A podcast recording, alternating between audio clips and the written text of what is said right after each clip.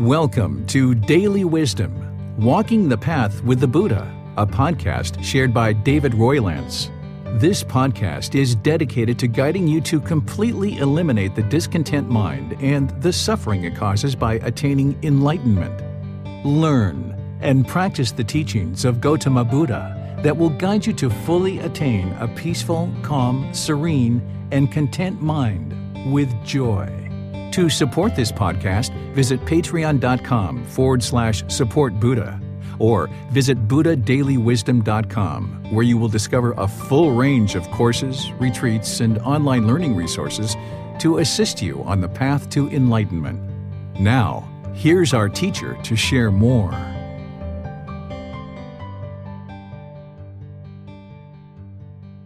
Sawadee krap. Hello and welcome to Daily Wisdom Walking the Path with the Buddha. This is our group learning program where we study the words of the Buddha going through this book, Developing a Life Practice The Path That Leads to Enlightenment. This is volume one of the book series, and we're in chapter two now. Every Sunday, we cover a, a chapter in this book and we progress through the book week by week. So if you have a version of this book that you've either downloaded from our website, buddhadailywisdom.com, or you've taken that file and go print it, or you've ordered a copy off of Amazon, you can be reading these chapters before class and or after class and progress through this program where you build up this foundation and understanding the path to enlightenment based on the teachings of the Buddha. Today in chapter 2, we're exploring why study Gautama Buddha's teachings. This chapter I wrote in order to help students decide right at the beginning and start to kind of reflect on why is it that they're actually choosing to study the Buddha's teachings because starting with chapter 3 and beyond we really get into the Buddha's teachings quite deeply. So the first chapter that we discussed last week is kind of like a bridge to help students move from any other traditions that they're currently studying or whatever it is that led them to this point and kind of help them see that it's very possible to move from those traditions into learning the Buddhist teachings and add those into what you currently understand about the various traditions that exist in the world. This particular chapter is designed to help you understand why would somebody even be interested or willing to study Gautama Buddha's teachings. And if you've read the book, chapter 2, then you understand my thoughts on this topic and I shared those in the actual book.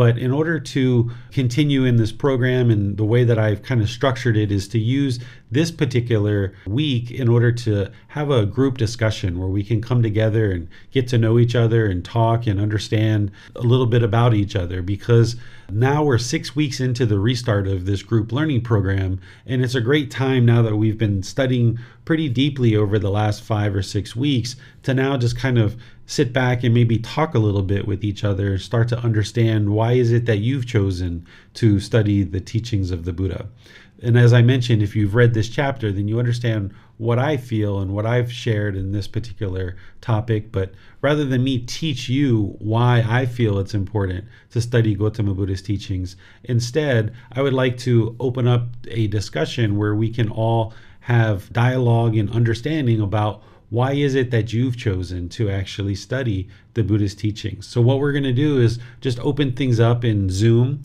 where anybody who's in Zoom can raise your hand electronically and share your thoughts on why it is that you've decided to study Gautama Buddhist teachings. And if you're watching this on Facebook or YouTube, you can put those comments into the comment section, and our moderators will be able to share that during the class. But also, if you're in Facebook or Zoom, or I'm sorry, if you're in Facebook or YouTube and you typically don't come into Zoom, you're welcome to log in because there's login information in the description of the Facebook video that you're watching now, the live stream, and the live stream in YouTube. You should be able to see the login credentials to be able to get into Zoom. That way, we can get a chance to interact more readily throughout our discussion. So, what I'll do is just kind of open things up to all of you guys to share what it is that has brought you to decide to learn and practice the Buddhist teachings. Well, hello teacher and uh, hello everyone.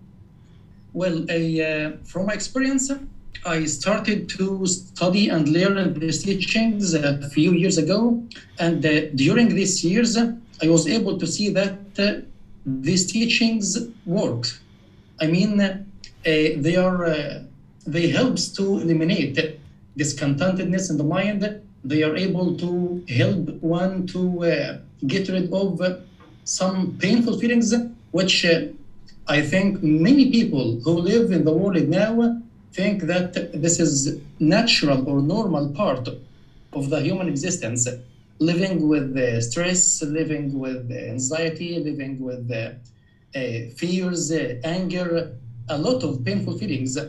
I think many, many people think that this is normal, normal part of the human existence, and there is no way to get rid of all of these uh, painful feelings.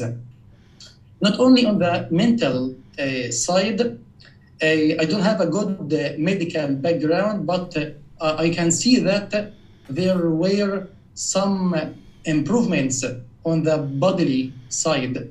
I mean, uh, things related to the blood, uh, blood pressure. I, I always had a lot of repeated headaches, which I don't have, I can say, at all uh, these few days. Uh, I'm sorry, these few uh, years. So there is a lot of benefits on the mental state and on the bodily uh, side as well. Uh, I think that living in this world while having the wisdom of these teachings will be a wonderful bonus. Uh, living in this world without the wisdom of these teachings uh, made me or led me to face a lot of difficulties and troubles in my life which most of them, uh, the vast majority of them, I don't have now. I, uh, I was able also to observe that with practicing these teachings, one is able to be a better person, a better friend, uh, and I'm sure this will also help one to be a better a parent or a better a uh, life partner also. A, uh, knowing why one is facing the troubles and problems in life leads one to be able to eliminate the causes and reasons for these troubles and be able to go forward in life uh, without these repeated troubles and difficulties. A, uh,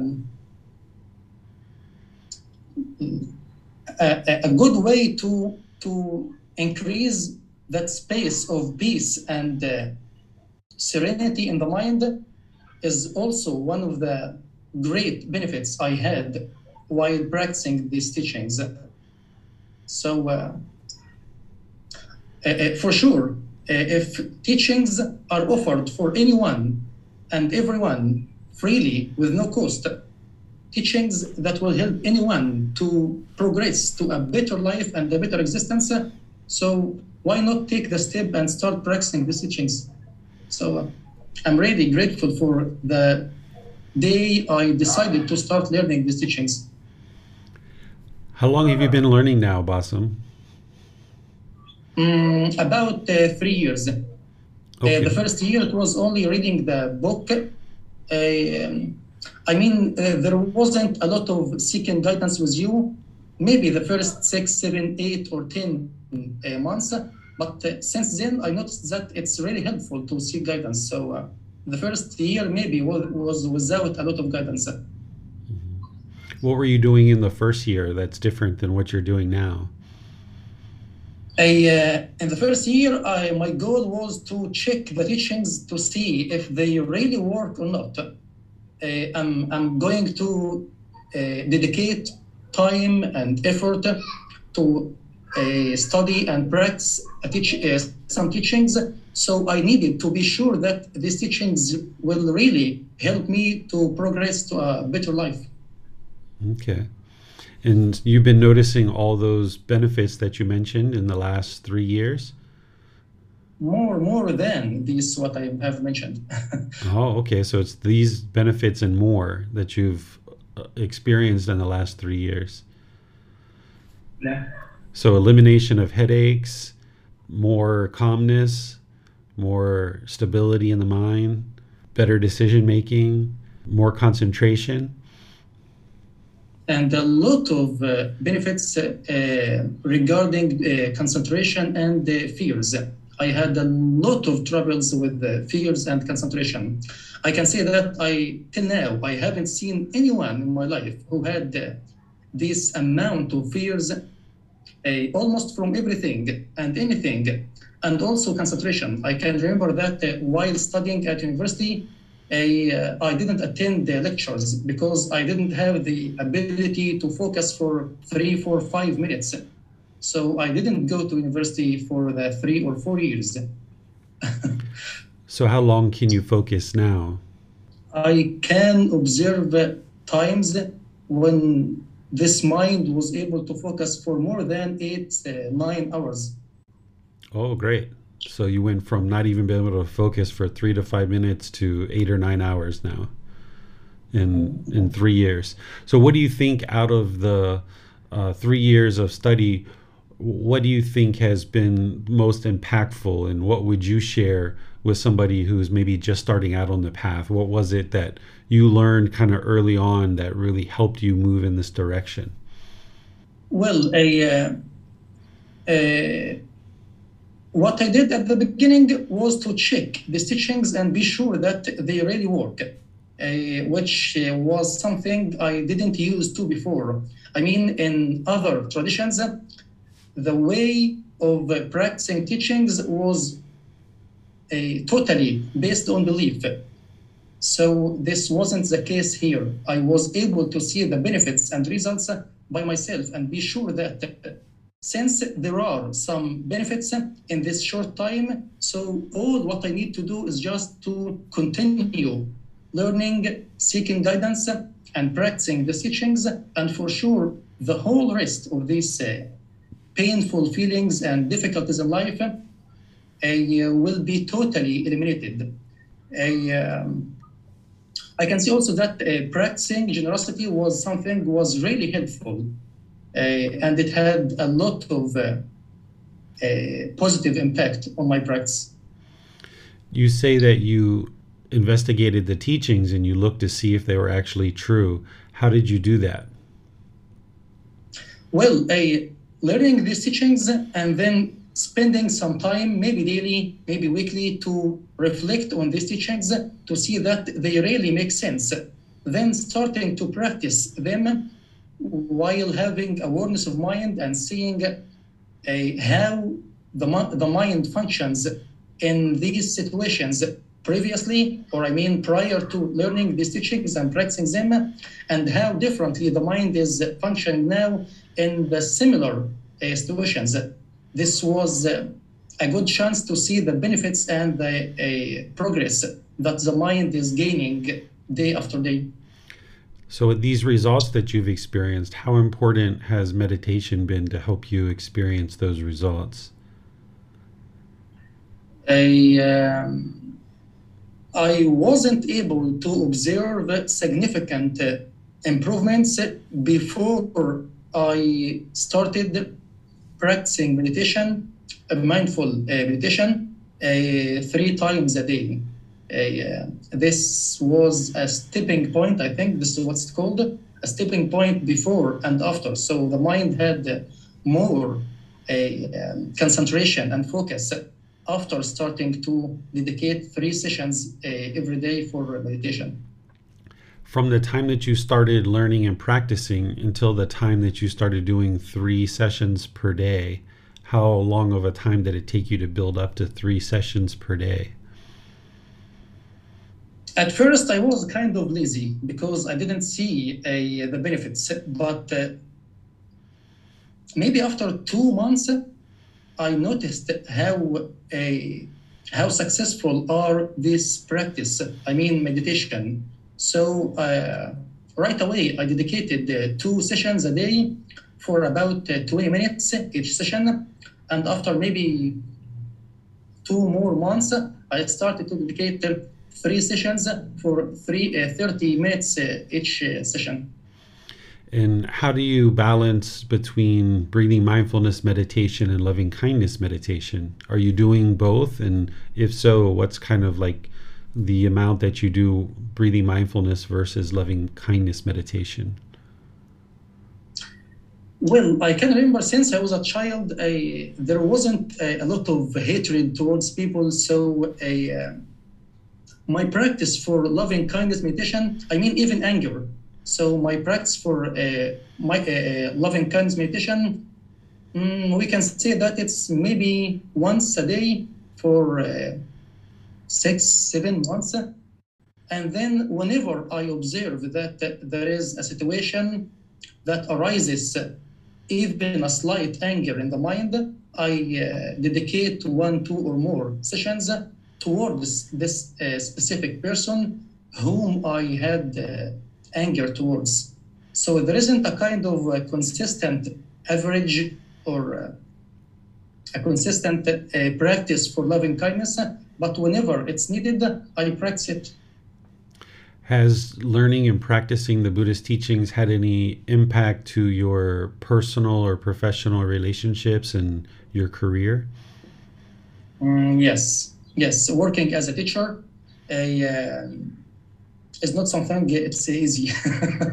so, uh, yes, uh, talking to a lot of people was something that uh, uh, caused or my my cravings uh, for not being among a lot of people caused me a, a lot of fears.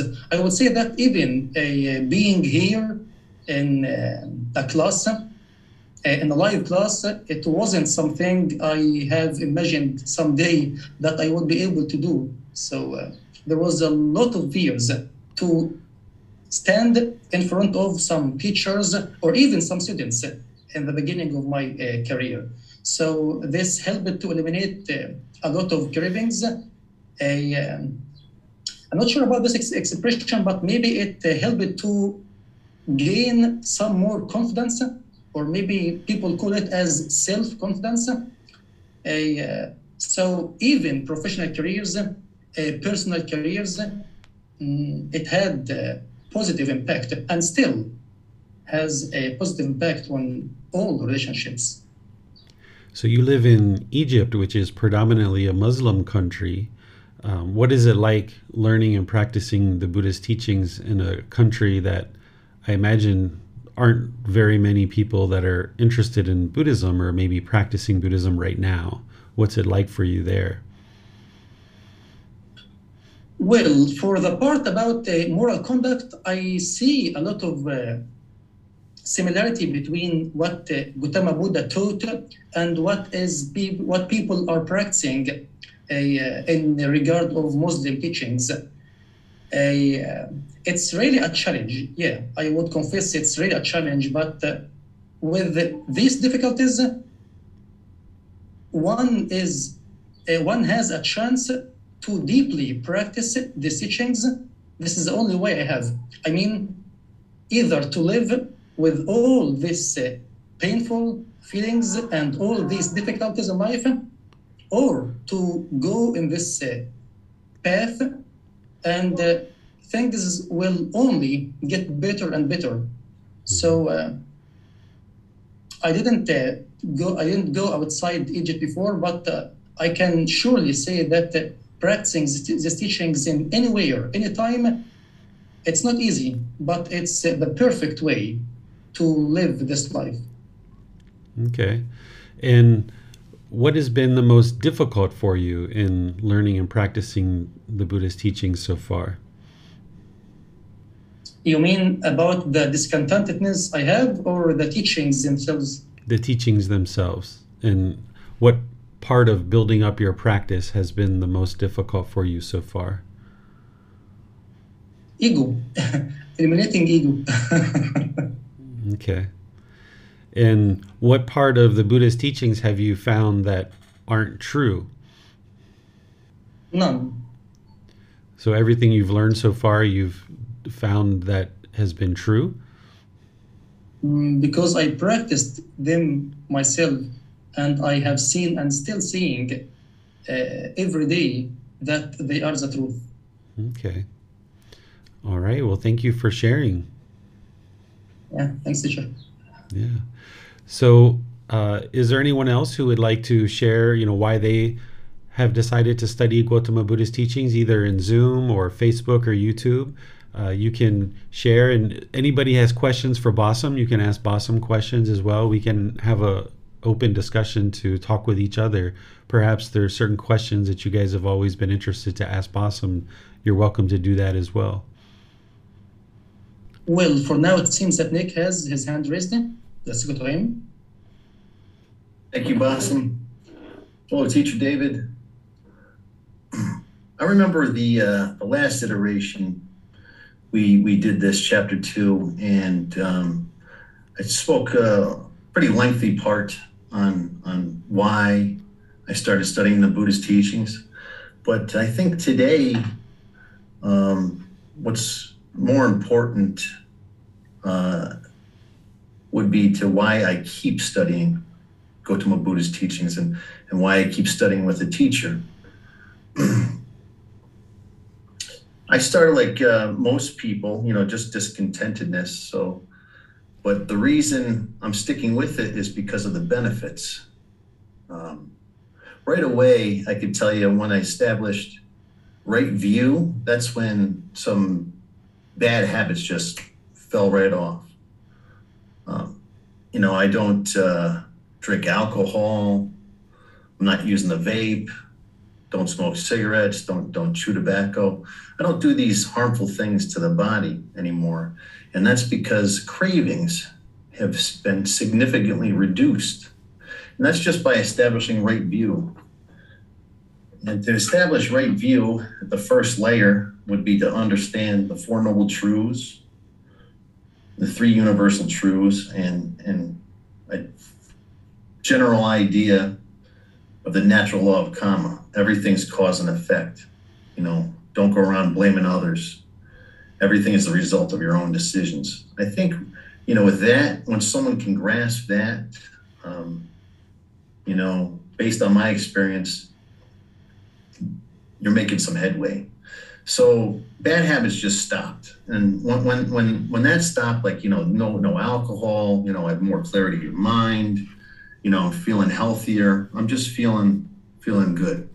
The difference has has been from like being off the path and then starting the path and establishing right view. Uh, the difference has been night and day. Uh, I've never felt better in my entire life. Um, the relationships that are around me are, are all better. And there's no trouble, no not much difficulty. Under the guidance of having a teacher with with these these uh, teachings and, and, and this study, it's been significantly helpful. You know, you can read like these teachings and, and try to grasp them, but then when you put them to practice in, in everyday worldly situations, you know, it's difficult. So whenever I'm having trouble, I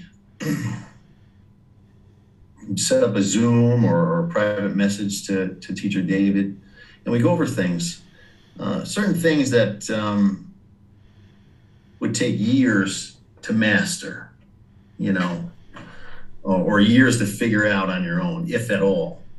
But with uh, the guidance of teacher David, it's very easy, it's seamless. The difficulties I, I, I struggled with beginning on the path was how to navigate an ex-spouse, uh, how to go around, how to navigate some cravings, things like this. So, teacher David, he taught me how to skillfully kind of walk around the landmines to get to the goal. And the strategies that that I learned and have employed have been beautiful. I don't have any issues with the ex-spouse. I haven't in a long time. So everything's going well. So discontentedness I, I've known has been significantly reduced. And some of these things are just so simple, but yet so difficult at the same time. To significantly reduce, you know, the unwholesome karma production would just be to follow the five precepts. Right? That's simple enough to understand, but actually doing it, you know, can be can be difficult. Um, but the reasons I'm continuing to go is because I've noticed the condition of my mind has improved, and it keeps improving. So there's there's more to go. I I often compare this path to enlightenment much like um, a journey on martial arts. I practice jujitsu, and it's very very similar. I've noticed both are slow, gradual progress. Slow, gradual progress. You can't rush anything. You know, you're not going to be a black belt on the mats in, in a day. The same thing with this path to enlightenment. Things I've learned, I know that the mind goes through four jhanas before entering the four stages of enlightenment. So, I don't know if this is right or whatever, but I often think of that as much like the progress on martial arts, you know, belts and stripes almost. You know, um, it's just how I think of it, you know. And it lets lets me know that know, progress is slow and gradual. That's how you become good at anything. So I've always been a trainer, or, or I've always been training in athletics, you know, different sports, different things like this, military, so I've trained the body a lot. But this, I found the Buddha left, like he left like a, a blueprint of how to train your mind. And uh, I've never encountered anything like it, but it's much, it's much like training anything else. You know, it's going to take dedication, determination, and diligence, as Teacher David says.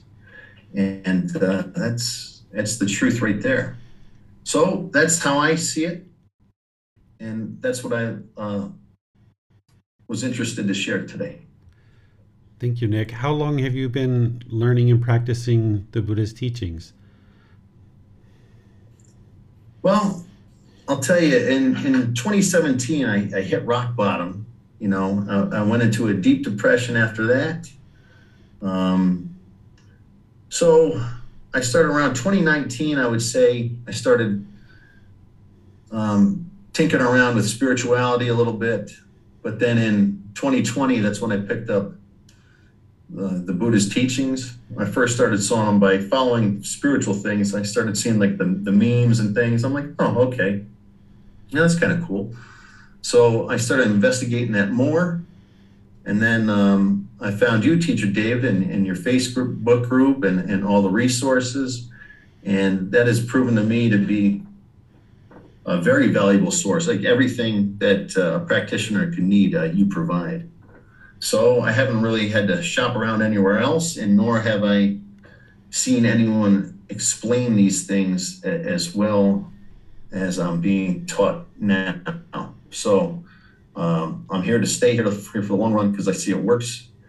But to answer your question, let's see, I've been doing this about two years now two years now um, studying the true teachings. You mentioned about uh, how in the past you had some challenges in relationships and now it's not that way anymore.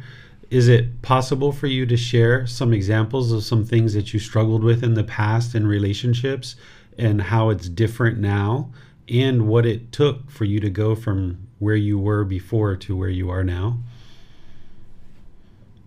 Sure, I think I can answer that. Well, what took me to go from where I was to now, I, I would definitely say meditation has been key. Um, establishing the four foundations of mindfulness. The first one, the bodily sensations. When you have awareness of, of, of that, you're able to cut things off and let them go easier. Um, you cannot do that just by talking about it or, or being being told, hey, this is what it is. You actually have to do it. And, and again, that's something else that's just like martial arts. You got to actually get on the mat and do it. You know, so meditation, you actually got to get, get on the floor, get in a chair and, and do it or lay down, walk, you know, the different ways you can do it. Um, but that's what you have to do. So it's different. Uh, you know, reading about it or talking about it compared to actually doing it. So once you actually do it, that will give anyone the ability to slow down, practice the pause, things like that. So meditation is key for that. Um, the other thing is that I needed to be able to navigate someone such as the ex-spouse would be some of the moral conduct things on the Eightfold Path. For example, right speech. Using the five factors of well spoken speech, you know, it's like the Buddha says your speech, you know, should be blameless by using, it's going to be blameless by using those five factors, and it's beyond reproach by the wise. So, having blameless speech, some patience for meditation, and uh, some skills under the guidance of a, of a teacher on how to actually do it. You know, for example, what worked for me was, hey, you know, tell your ex-spouse that you want to have a discussion, okay, instead of just going into it and passing. Because for someone off the path, their craving might spike right up, you know, especially with someone with history. So instead of just going right into the conversation, uh, now I, I kind of schedule an event. It's the first thing in the five factors of well spoken speech is proper time. So if someone's off the path, you know, and you just start a discussion with them right away and they have a lot of craving, their craving is going to spike. That's not a proper time to have a conversation with someone like that. Um, because without uh, skills, if someone's craving goes up, uh, your own craving, anger, ignorance might go up. So that makes it more difficult when someone's animated to stick to your teachings. So that's one of the ways I do it. I, I kind of set, you know, schedule something, let the person know, hey, this is the topic I'd like to discuss. Let their craving go up, let it come down, wait a couple days, go in it again, let their craving go up, whatever it is, whatever we're discussing, let their craving go up and say, hey, we don't have to make a decision. You know, why don't I give you a call next week or something? Let the craving come down. And then you can finally finish the conversation. So something that, you know, I would just expect before I was off the path, just boom, have one conversation, get it done. You know, let's have a definitive answer. You know, that doesn't work that doesn't work, especially with someone like an ex spouse, in my experience. So, what I've learned from you, teacher David, is to kind of, even though it's it's one conversation that you know we're trying to figure out, I kind of slowly got to trickle in, like slowly. It might take a, a week or two to uh, finish a conversation and that's how I've been like navigating things without difficulty.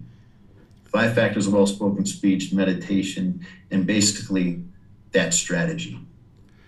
So you're kind of restraining your own craving of wanting to go in and have a conversation and convince somebody of your idea and get an answer right away. You're restraining that and you're saying, "Hey ex-wife, I would like to have a conversation about X." You know, maybe you can think about that and we can get together in a few days or next week and talk about this. And then you kind of spread it out over multiple conversations as a way to allow her mind to kind of adjust to what it is that you would like to talk about. Is that is that what you're saying? That's exactly right. You know, before I was off the path, you know, I had my own expectations to have the conversation done right then and there, right away. And then I'm wondering, well, I think this is a reasonable thing. You know, like why why can't it be done now? You know, mm-hmm. um, but what I think is reasonable might not be to someone else. You know, based on their experiences or, or, or their perceptions or what have you. Right, because in these situations, our mind has done all the thinking and all the reflection, and we did that over multiple days, and we've come to some conclusion and then because of one's own craving we want to get this other person on board with it and we kind of have this expectation that in one conversation they're going to go from not having any conversation on this topic at all to yes, I agree with you wholeheartedly. And because of our own craving, we're expecting that person within a 15 or 30 minute conversation to go from zero to 100. And then it blows up in our face, and we're like, what just happened? You know, this is such a great idea. But we don't realize that we actually spent, you know, multiple days reflecting on that and figuring that out. And by us giving that other person the time to do that same process of coming to understand what it is that we understand. This is a practice of loving kindness and compassion, as well as using those five factors of well spoken speech you talked about.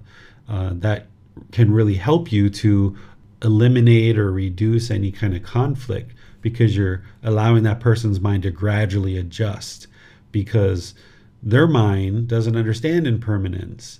Their mind isn't practicing. So, you giving them that time to adjust it's working for you, right?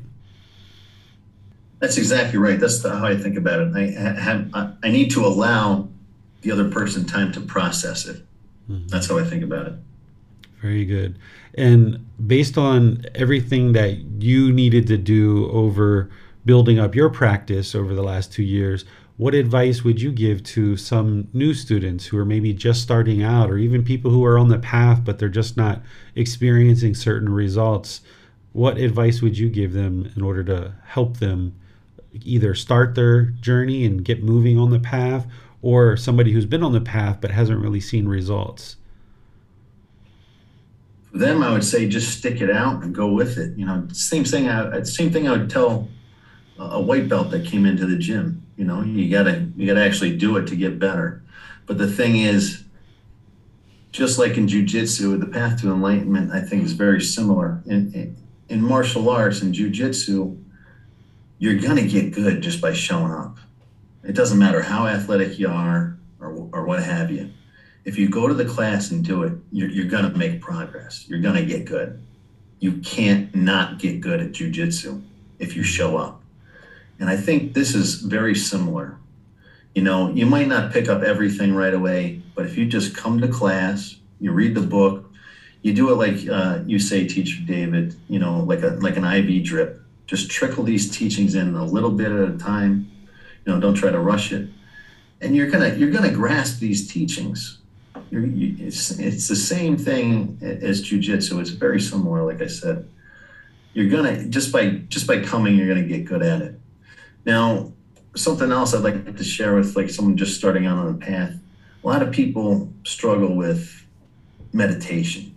And I think that's because the unenlightened mind comes up with excuses of like, ah, oh, no, let's do the dishes instead. Oh, wait, you got to go do that. That's what the unenlightened mind does. It, it's very tricky and it's subtle. So I noticed, at least when I was first starting out, you know, I'm like, all right, I got to go meditate. You know, that's what I, I would think. But then the mind would come up with, you know, a dozen different reasons of, of why not to. Oh, let's do this instead. Oh, wait, we got to get that done. Oh, you know, whatever it is. So for for my practice, what I've done is I look at it like I look at meditation like brushing your teeth. Brushing my teeth is one of the first things I do in the morning when I wake up and it's one of the last things I do before I go to bed. So I just kind of slid meditation into that routine. So right when I wake up, it's the first thing I do. You know, besides maybe emptying emptying the bladder. You know, because you don't want to sit there in meditation having to go to the bathroom. You know, that's you know something you would make you more you want to make yourself comfortable for meditation. So one of the first things I do is meditate right when I wake up. And it's the last thing I do before I go to bed, just like brushing my teeth. That's how I think about it. And if there's time in the middle of the day, like if I don't have my son that day, uh, I can usually get a third meditation in in the middle of the day. So that meets the criteria of the suggestion that you have for everyone. Meditate two to three times a day for at least 30 minutes or more per session. Over what period of time would you say that you've been doing that? About two sessions or three sessions? Has it been three months? Has it been six months? What amount of time uh, has it been? And where did you start noticing benefits okay. Well, in 2019, I started meditating, but I had like the music on, and I was doing it just once in a while. You know, maybe I was working up to maybe once a day for 10 minutes or something, 15 minutes. That was 2019. I had the mantras going, meditation music, the YouTube station on, what you know, what have you. But then one of our first Zoom sessions I had with you in 2020 somewhere. Um, you know, I started. Uh, I, I, asked you about meditation, or it came out in our discussion. Uh, you know, I have the music on, or or the, the solfeggio frequencies, you know, that sort of thing. And then you said to me, you said, Nick, you know, the Buddha just meditated with three things. That's all you need: the mind, body, and the breath. So you got to let that go. So I did. Right when you said you know, to do that, you know, I kind of scratched my head and I'm like, eh, I don't know about that. But I tried it without it and it's been great ever since. So I've been doing that the right way for almost two years now. So we're in 2022, so maybe two years, up to two years. So you've been meditating pretty consistently twice a day for close to two years. I would say so. Nice. Yes, sir. And at what point did you start noticing benefits Oh, uh, pretty much right away. Pretty much right away. You know, um, things that uh, used to upset me wouldn't upset me anymore. I noticed that right away. So I'm like, oh, this is great. I, I should keep doing it. But um, I stuck with meditation because the, the mind and it went through strange things. And I, I kind of thought they were cool, you know, when it happened, you know, like my head feeling like it was expanding or, or like something was pulling up my, my, my, my, you know, the brain through, through like the sky, just like different sensations. And I think that was the mind, um, you know, making its changes. Mm-hmm. Uh, different visuals. So it was all, it was all a very cool experience. Very nice. Well, thank you for sharing. I appreciate that. Does anybody have any questions for Nick or would anybody else like to share? Yes, sir. I think I have a question for Nick.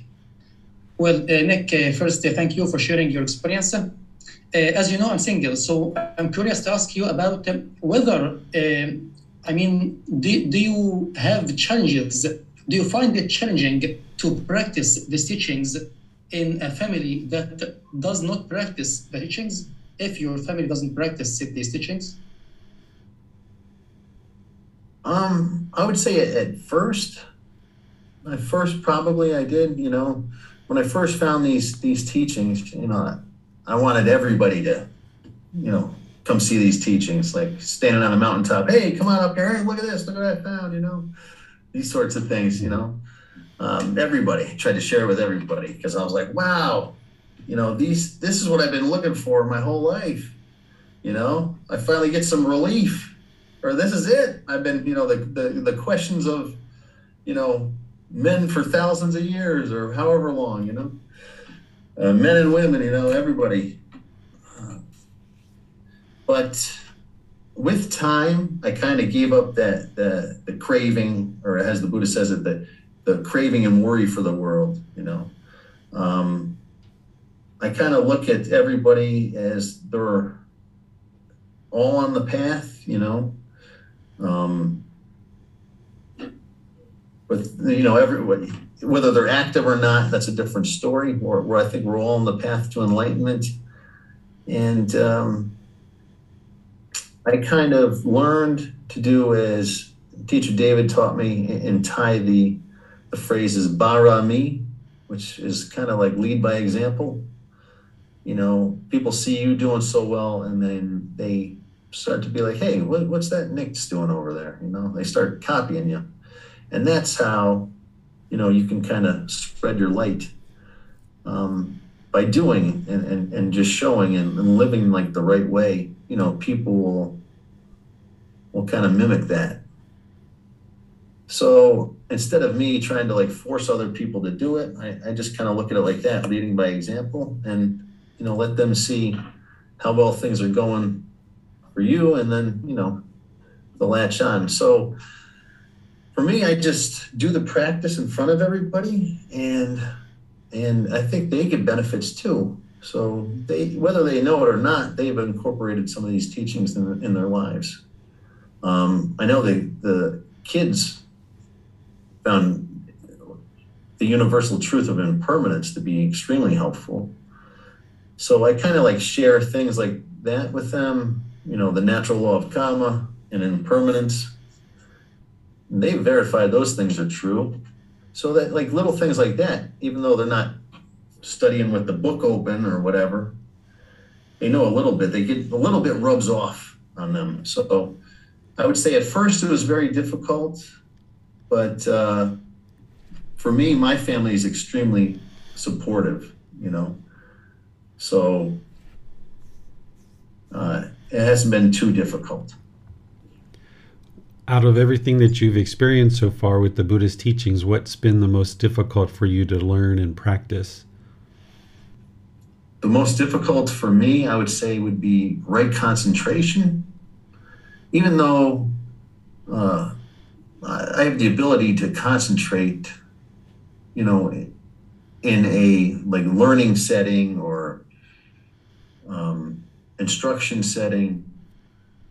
I think there's different levels of it, and the restlessness piece has been the most difficult.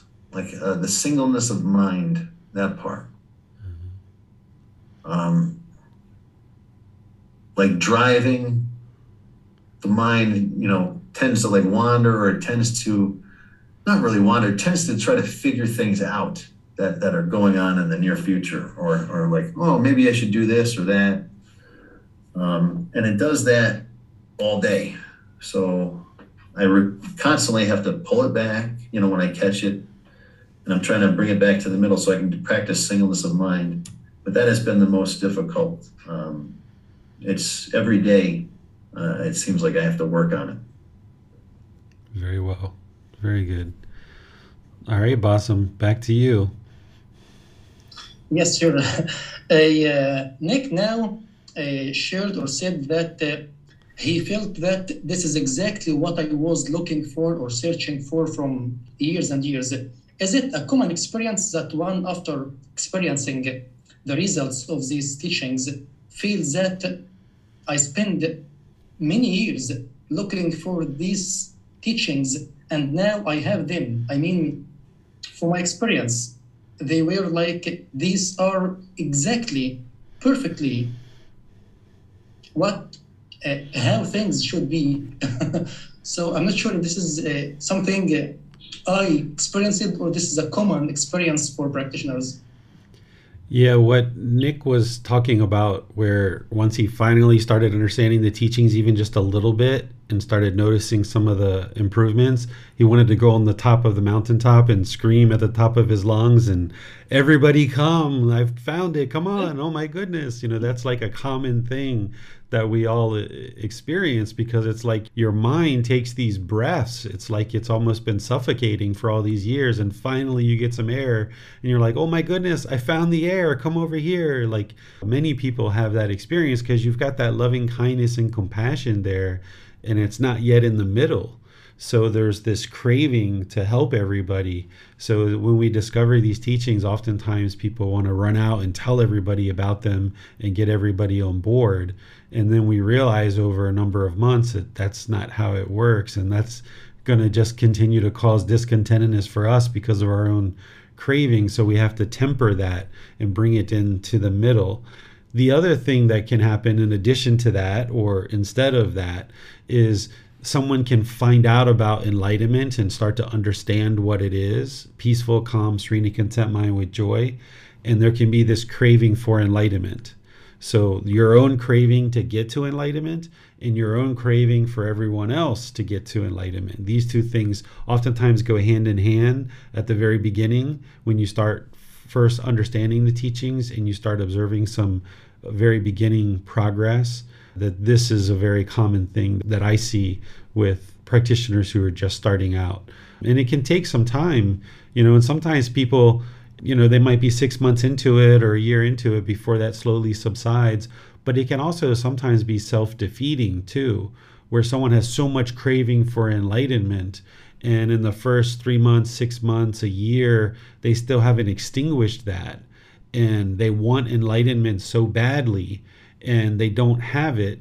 And every time their mind gets discontent, they get discontent because they're discontent, because they heard about this thing that's new to them enlightenment, this peaceful, calm, serene, content mind with joy, and now they start craving it really badly, and they think that you know I should be able to get it right now. You know, so two months, three months, six months into it, you know, they're really wanting that really badly, and then every little misstep or every little discontentedness is compounded because not only are they maybe let's just make something simple. Let's just say they're craving a new car and they can't get that new car. So now they're angry.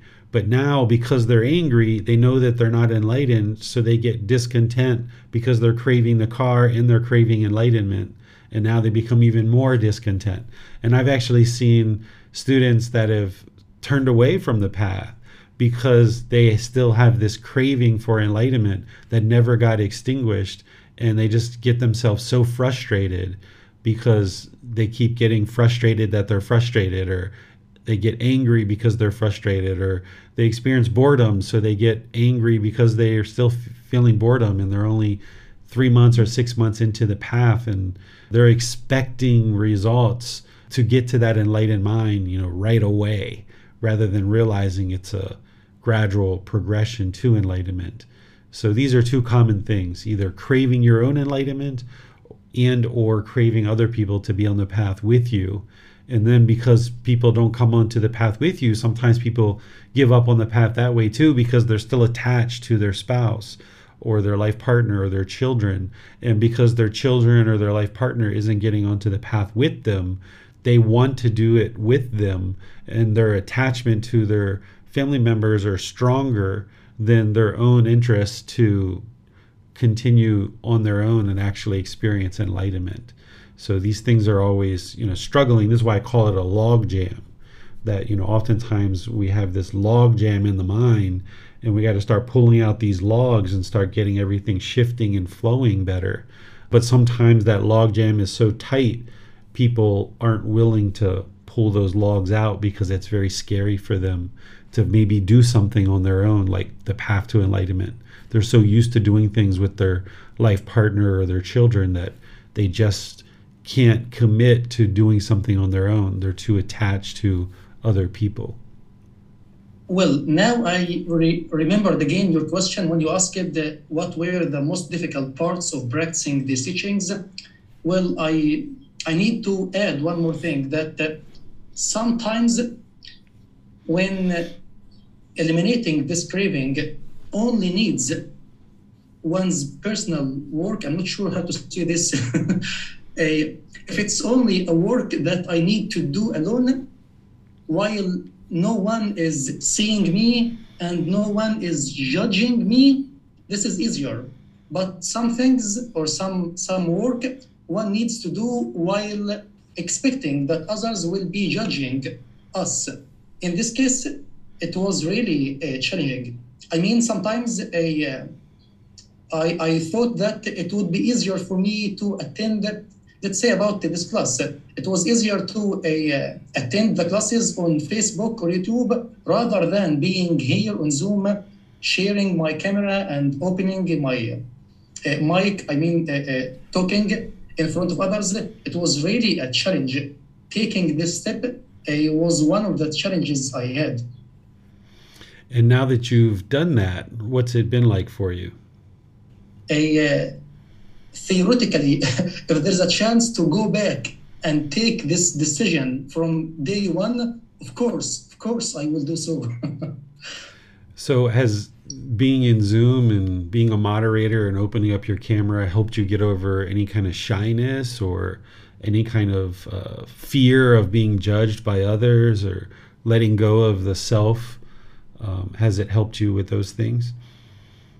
Yes, uh, at the, the first two three months of uh, uh, assisting in these classes as moderation, I used to feel pain in the heart after the class is ended. I mean, the fears were really very painful to the extent that it wasn't just a, a state of the mind or uh, some feelings that the mind is experiencing. It also affected the body and the heart. so, yes, it helped a lot.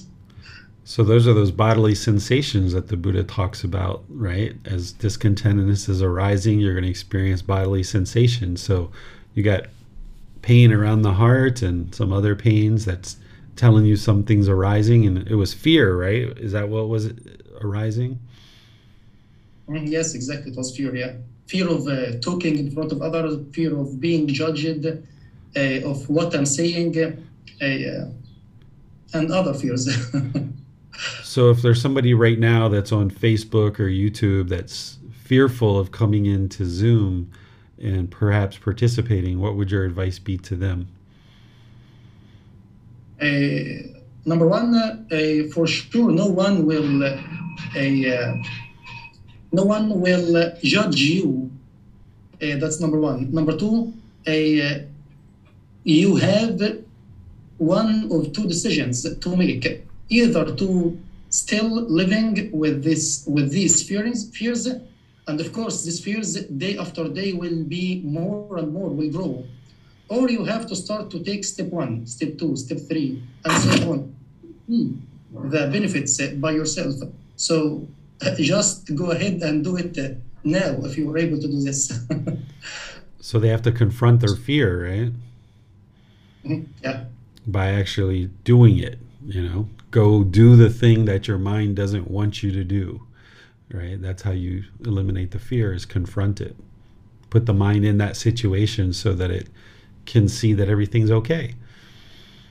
Everything's okay, and uh, the fear, uh, the problem wasn't when people who are attending with me or people who are looking at me, if there is me, uh, but uh, the problem was my delusion in the mind, thinking that others will look at me and others will judge me, which I haven't seen in these classes ever. So the mind was clinging to this self image and this self identity. Mm, yes. Okay, very good. All right, who's next? Anybody have questions for Bassem or Nick, or somebody would like to volunteer to share? Yes, since that Jan uh, raising her hand, let's see the clear. Thank you, Bassem. Um, I want to start off by just telling you how much I admire you, Bassem, and also you, Nick, right? You're so kind and you're so caring when you moderate and help everyone. It, it's wonderful. It's you create a wonderful space with a wonderful presence. And I admire you also for um, embarking on this path when you did in your life. I, it took me a lot longer. Um, and I think uh, you, you you've made a, a wise and, a, and an amazing decision where you are in your life. I'm quite a bit older than than you are, right? I think most people here. Um, so you know, I want to I, I want to express my appreciation of you and, and my gratitude for all that you do for us. You as well, Teacher David. It's been um, wonderful experience learning with you and the support that you offer. Um, if anybody has not yet had a personal guidance session with Teacher David, I, I would recommend that you try it. From the very first moment I talked to you, I was so impressed with how caring you are, how non judgmental you were, um, how understanding you were, how encouraging you were. Right? And it's just continued right along. Um, you know, I think I started after some very difficult experiences in my life. Um, I had open heart surgery to repair some heart defects, and I died, and they brought me back to life. That was a life changing experience to go through. Um, it took several years for me to recover from that. And then my father became very ill, and I took care of him for a year and a half, and he died. And then my mother became very ill, and I took care of her for a year and she died. And so those things all happened in succession. Um, it was uh, quite a life changing experience to go through all of that. And uh, after things kind of settled after my mother died, I thought I- need to find a serious new way to live my life. You know, when I say serious, I, I need to find a new way to um, approach my life. Right? There's so many things that that were stressful, frightening, confusing um, that happened. And I, I have a number of friends who are um, Thai, are Khmer from Cambodia. So they started saying, "Okay, come with us. Come with us." We go. They go to the temple, Thai temple, um, and the there's a Khmer temple, but it's all Thai monks. So I started regularly going to the temple with them, but I didn't understand most of what was happening because it was all in Thai or it was all in Cambodian language, Khmer, right? And I was constantly having to say, "What does that mean? what are we doing now?" Right? Um, so it was really. Um, I, I, don't know how I discovered um, daily wisdom, walking the path with the Buddha. I must have been doing a search, but I honestly don't remember what happened. Right? That I I found the. I was like, oh, meditation class. Oh, the teacher can speak English. I should try this. So that's kind of what got me started. Um, and I think I've had amazing transformation to me in a relatively short time. I only started coming to the classes in December and started meditating in December. So I don't know what that's been. It's like a half a year, right? But um, I've talked to teacher David about this. I grew up in a family that had um, a lot of anger and a lot of interactions were based in anger, ill will, um, kind of conceit, you know, uh, and arrogance. And so I grew up with that, and my family continues to express themselves that way. So I have these sort of deep seated habits of responding in that way as well to things when I'm uncomfortable or lash out. Um, and that seems to have evaporated. I understand because of impermanence, it may come back. It no, you know, it no doubt will in times when I'm stressed. But um, I, I'll tell you a little story. So I live in Boston, Massachusetts. We're noted to be the worst drivers in the United States. Um, and people drive crazy so when you're driving, it's really common for people to cut you off, uh, flip you the bird, roll down their window and swear at you. Um, I've had people throw cans of Coca-Cola at my car, you know, throw them at my windshield. It's just nuts, right? It's very unpredictable. And I used to get out of the car sometimes and I would just be like, oh, what just happened? Um, there was one day in particular where we were stopped at a red light and a man ran up and tried to get into my car um, on the passenger side. So I looked over and there behind him was a police officer pointing a gun right at me. And I I went like, you know, down on the seat. it was shocking, right? But um, there's road rage and people get murdered for no reason. Um, it doesn't happen every day, uh, but it happens. So I used to get out of my car and I would just be, um, some days I would just be like, you know, oh, kind of very difficult to go on with the day. And now I am in the middle. I don't, those things don't bother me. I feel like, um, okay, we're all in a stream, go around me, and it's fine. You know, we just keep going, and it's okay. um, and I feel that way about many things that happen now. That it's just, it's okay, it's fine. I'm happy. I stay happy while it's happening. I stay happy after it's happened. It's a, it's such a big change for me, such a big transformation for me. Um, I, I feel like I'm giving testimony in church or something right now, but it, it's been a really amazing change for me in my life. So, you know, maybe I'll stop there. That's, that's what I wanted to say. Thank you to everybody. I, I, okay, one more thing. This group is so supportive, and it's such a treat to um, work with everybody when we have class each week. So thank you, everyone. Great, Jan. What was it that originally brought you to the teachings of the Buddha? I think it was my friends who grew up with the tradition. Um, they knew what I'd gone through, and they they were like, "You should come to the temple. The monks can help you. You know, you can learn to meditate. This will help you." Okay. And I've known them. I respect them. I've known them for a long, long time. One of my friends was a um, he was actually a boy soldier in the Khmer Rouge in the 1970s in Cambodia, and he's now the most amazing person that I know, and his family in particular. They're they're so wonderful, kind-hearted. They lived through the killing fields. They were almost starved to death, and they're the happiest, most loving people that I know. So you know, knowing them, I felt a lot of confidence that. Okay, if they can live through what they've gone through and they um, are so resilient and loving and I believe them. I'll try this too, right? Mm-hmm. I think that's what started it. So you've been learning now for six months and you're already noticing improvements, it sounds like. Yes. Mm-hmm. At what point did you start noticing improvements when you, from the time you started first learning, how long did it take before you started noticing improvements?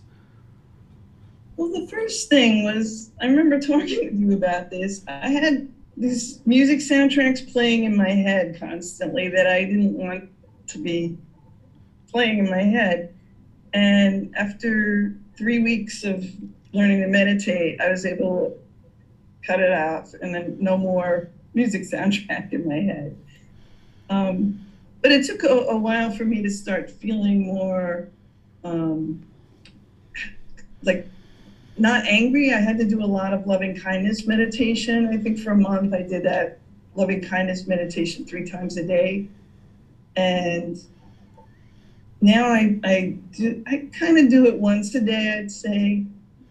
Um, it took about maybe three or four months for me to start feeling really happy.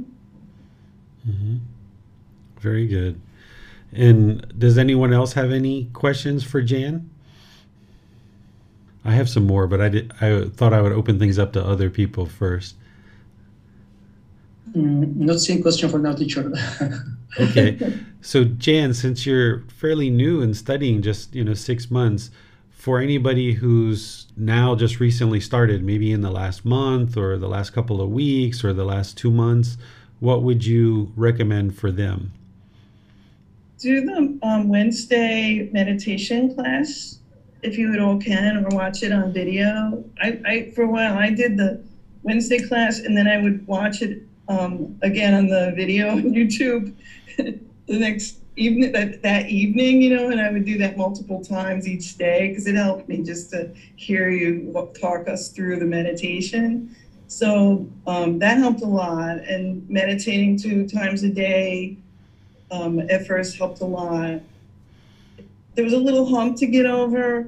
Um, trying to be able to concentrate on my breath, you know, in my nose. That that took me a little while to for that to sort of click and make sense. But keep going, keep keep doing that, and read the books, little short bits, multiple times, and then it helps me to um, come to these this class and it also helps me. I take walks and I just think through things, like trying to explain things to myself to see if I'm understanding them or not, or where I have a question. So that helps me a lot. I know that you've just recently started doing not only the group learning program, but also the Pali Canon and English study group. What's that been like doing both programs at one time? I'm finding it really illuminating because it, it it, it helps me to check what I'm understanding, what I don't understand, or where I kind of I sort of understand this, but I don't. Reading the um, the words of the Buddha that is really interesting. It's like extra depth. You know, you're a wonderful teacher, and then there's this sort of extra layer of it that reinforces what we've talked about and what's in the first book. And okay, and has the teachings helped you in your practice, helped you in any of your relationships in your job or in your personal relationships? Yeah, I think very much. Um, I think that my husband's wonderful, but I think we have a more harmonious relationship now.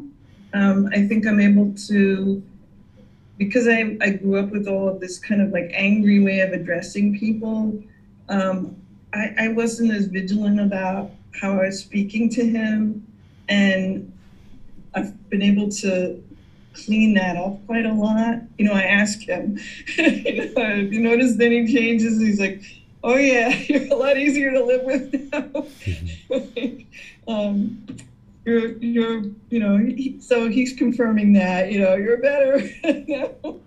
And uh, I think at work, um, I've always been able to be professional at work, but I think that it, it's allowed me to understand better dynamics around me and think more carefully about how to respond to them. Okay. We've had some dialogue about that as well in the personal guidance sessions, right? So that's been really helpful to, to be able to step back and think like, okay, what's the right thing to say? To who should I say it? When should I say it? right? What would be the outcome if I say this or say that instead of just responding immediately? It's kind of Nick, what you were talking about reminded me of that too. You know, learn to just wait a little bit and you know make, be more careful about what how you're talking to people. Mm-hmm. And what's been the most difficult so far, and how did you overcome, or have you even overcome those difficulties yet? Oh, I think I'm gonna be working on this ill will and like conceit and arrogance and the anger for a long time. You know, it's diminishing, I think, and it's I don't know when it'll go away. right, but it, it that that's been my big challenge, I think. That and um, my love of eating too much, so that's getting better too what do you do when you notice the ill will or the conceit arising? Well, one thing that's really helpful for me is I think about how I feel during the loving kindness meditation. You know, when, when I'm feeling this sort of, you know, uh, do no harm, may, may all people be well, may all people be peaceful. May, that really helps me to just bring that into my mind before I think or say or react or do anything else. Right? That and the factors of, you know, of wholesome speech, thinking about that before I react to people. Okay. Right? But, yeah, but to be able to just bring up the like kind of feeling of like, let's have compassion, let's love. Let's, let that guide everything that happens. Very nice. Well, it's nice to hear that you're making progress so readily and, and early on like this. Thank you. Thank you for everything. You're welcome. Well, it seems that one more benefit that motivates one to practice these teachings is seeing that these teachings works for most likely anyone and everyone in any place. it makes people's life better and better. And this is, I think, for uh, some people, is maybe their number one goal in life to see others uh, uh, living a better life. yeah, if we're willing to do the work, we'll experience the results and this is one of the things that we do in the unenlightened state is we think that everyone else is the problem. You know back to what nick was talking about with right view is that when we have wrong view we think everyone else is the problem and we try to fix everyone else and our life doesn't get any better. And we just get madder and madder and more angry because we're just trying to fix everyone else thinking everyone else is the problem. But when we have that breakthrough and we and we get to right view and we realize that all the problems are in our own mind then we can focus on the real problem and that's where we start seeing the real benefits and the real improvements um, it's quite amazing how that works yeah well uh, being working with students i think this is something uh, uh, common between uh, jan and i Uh, so I am um, curious to ask here if she have noticed any improvements in her students. I mean, the progress she has made in her life. Mm, do you think this also had a positive impact on your students? I do, Bassem. I'll, I'll tell you, um, you know, I have a son, he's 32 now. Um, having a child of my own helped me be a, a, better teacher because I, I learned to teach as if every child was my child. My child had a lot of issues, problems, and so I could see in every child that I teach my own son, right? Or parents, I could see myself. But I think I work now with college students, adults. Um, I've become more tolerant, uh, more. Um, I like to think just more understanding. Uh, it's common in um, colleges for the faculty to complain about things. And the same things come up over and over again. You know, oh, I worked so hard to prepare these lessons and the students aren't using them, right? Or the students aren't sending their work in on time, or, you know. Um, but I think it helped me to be a better listener and really listen and pay attention to what I'm, what's going on with students, especially in the past few years, where there's COVID and parent died, a family member died, a brother died, a sister died. Um, and under, really understand, become more understanding of the situations that our students are living through. Um, I, I think when I was younger, maybe I would have been more callous about that and thought about me, myself and how I was being inconvenienced before I thought about the students. But I think it's flipped. And now I'm much, I think about them first. So I, I think, yes, it's definitely helped. I, I'm curious, what about you? Mm, yes. Yeah. yeah, I can see this. Uh, a, a uh, when people, when students have a, an angry and stressed and anxious teacher, uh, most likely they learn this. They imitate or mimic their teacher, which mm-hmm. will have also a negative impact on their behavior and maybe their behavior outside of school. So uh, the opposite will happen when a teacher is practicing these teachings. So uh, I'm not sure if teacher, yeah, I think teacher David uh, shared this with me before that it works like rings. So it's not only the practitioner who get the benefits, but also the people around uh, the practitioner also uh, can can see and observe and experience a, um, some improvements in their life. You made me realize just now, um, my students come to me and tell me things that they don't tell their other instructors. They confide in me and feel that they trust that things will be well when we talk. Yeah. Thanks for sharing that, uh, Jen. Hi, you as well. Thank you. Well, seems that uh, has her hand raised. Let's go to her.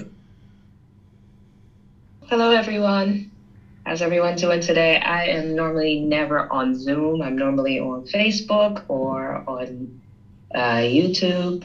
But uh, Bassem, I heard you talking. You're like, oh, I was shy and I didn't want to talk. And, and I was like, yeah, let me talk. So I was like, okay, I'm normally on uh, YouTube and Zoom and I might drop a question here or there, but I'm normally a person that likes to be in the background and never, I hate the foreground. Um, but I uh, wanted to say that I started learning about a year and a half ago, probably almost two years now with um, with David. And David, I say this with the utmost respect because it has nothing to do with you. It's all about how I was raised in America and being um, African American woman in America and I, I saw your videos for a really long time. And I was like, ah, I'm not going to study with him. First of all, he's a man. Second of all, he's white. And he could, there's no way he could relate to how I'm feeling and um, what I want to practice. So I'm just not going to give him a chance. So I went ahead and I struggled through trying to figure out how to do this practice by myself for about a year with no progress. And I was like, this is just, this is not working. I really don't understand what I'm supposed to be doing here, how often I'm supposed to be meditating, what I'm supposed to be reading. And none of it made sense. Just all was just a mixture of space and time. And I was like, this makes no sense. So I said, you know what? The starting of the session was coming up. What you're doing now. I was like, okay, I'll just drop in a class and see. But I think I sent you a message first to ask about who you are as a teacher, David, because I was still very skeptical. and I was like, okay, let me um, ask him who he is. And you sent me the video of uh, you telling him about the teacher. I was like, okay, he, he seems okay. Let me let me try it. And then I tried it, and I think I made my first uh, appointment with you. And I was like, okay, he seems like a nice guy. He seems like I'm learning some stuff, and uh, I'm still skeptical, but I'm I'm gonna go ahead and keep keep going. And I have, and I've definitely ran into some uh, pitfalls and uh, some difficulties. And um, I'm always texting or asking for guidance. And it was just a great lesson in how very polluted my mind was about like not giving people the opportunity to help, even if they don't look like you or they don't have the representation that you would like them to. All right, Tricia. So you um, is is that everything? Did you have more to share? I don't know. I, I guess that's everything. I'm I'm I'm pretty quick. Okay. So Tricia has, sh- has shared this with me multiple times. So uh, I've heard this from her before. So that's nice that you're sharing it publicly now. That you had these these judgments, right? This was this is conceit. This is arrogance. This is judging other people and you broke through that and experienced the results of having done so. Are you noticing that now that you've had this experience where you gradually eliminated judgment of me, that you're now doing that less in other parts of your life? Oh, absolutely. I, I, I would say before uh, practicing with you, I would not say that I was a judgmental person. I wouldn't have thought of myself in that light. I would have thought of myself as I'm a, an amazing person. That's the arrogance. very sensitive, very sensitive to others' feelings. But I was not. I was extremely judgmental.